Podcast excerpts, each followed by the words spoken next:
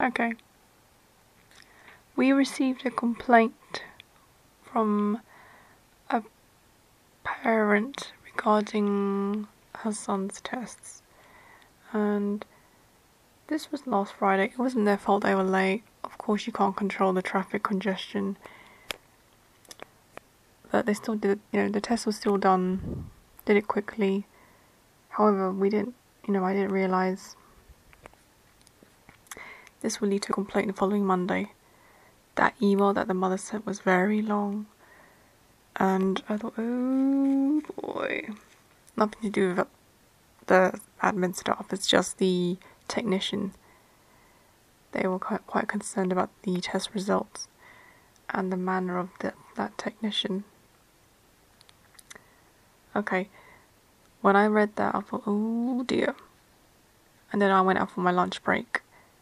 And the snitch's friend, she, I don't know if she called up the practice manager or if the practice manager called her.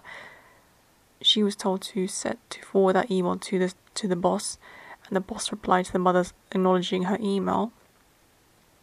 And then he forwarded that email to the patient's doctor, the specialist, and she says the only thing we can we can suggest is to have the tests redone, but by somebody else, and then compare the results from there, which makes sense. Right? Okay, but then something else comes up. The snitch's friend, she then shows this email to one of the other technicians who happens to be a colleague, you know, that technician's colleague in, you know, in another hospital. Okay, you might think it's okay to do that. But if this was myself, I would never do that. I would never show another colleague, like another colleague, that, that email. And I sure as hell would not show that message to the the person that's in trouble. I would not do that. The only thing I would do is just forward it to senior management and leave it alone. I would not say anything else or do anything else. Anyway, I think that technician's going to tell the, the colleague, you know, the the person I normally see on a Friday, I think he's going to tell him what happened. So he's aware. And now I don't know these people that well, obviously, so I don't know how they would react or respond. But if this was myself, and I think about how last year I had a similar email sent to me from senior management. You know, that, that stupid email. You know, you feel humiliated. Now, I know nothing about, so I don't know if this technician's going to feel the same thing. He might not feel anything. He might think, oh, you think that's how I, you think that's what, you think that I don't do it wrong, you know, I don't do these things properly. They might think that, they might get defensive, I don't know. We just have to wait and see what happens, don't we? But yeah. I just... Uh, Sorry, I've just been replaying, I've been replaying this constantly on Monday night, and I didn't sleep very well because of this. I know it's got nothing to do with me at all, but can you imagine? I mean, if they start asking me questions about this, I'm just going to not say anything. I'll just wait until that person who's in trouble, you know, until they start talking about it first, and that's when I will respond. I'm just not going to say anything at all. You know, it's... It's human courtesy, isn't it? Or you could say it's like, you know, it's it's manners. It's being polite. You don't show someone else an email that's related to a co-worker. You know, that's not your business. You just leave it, leave it alone.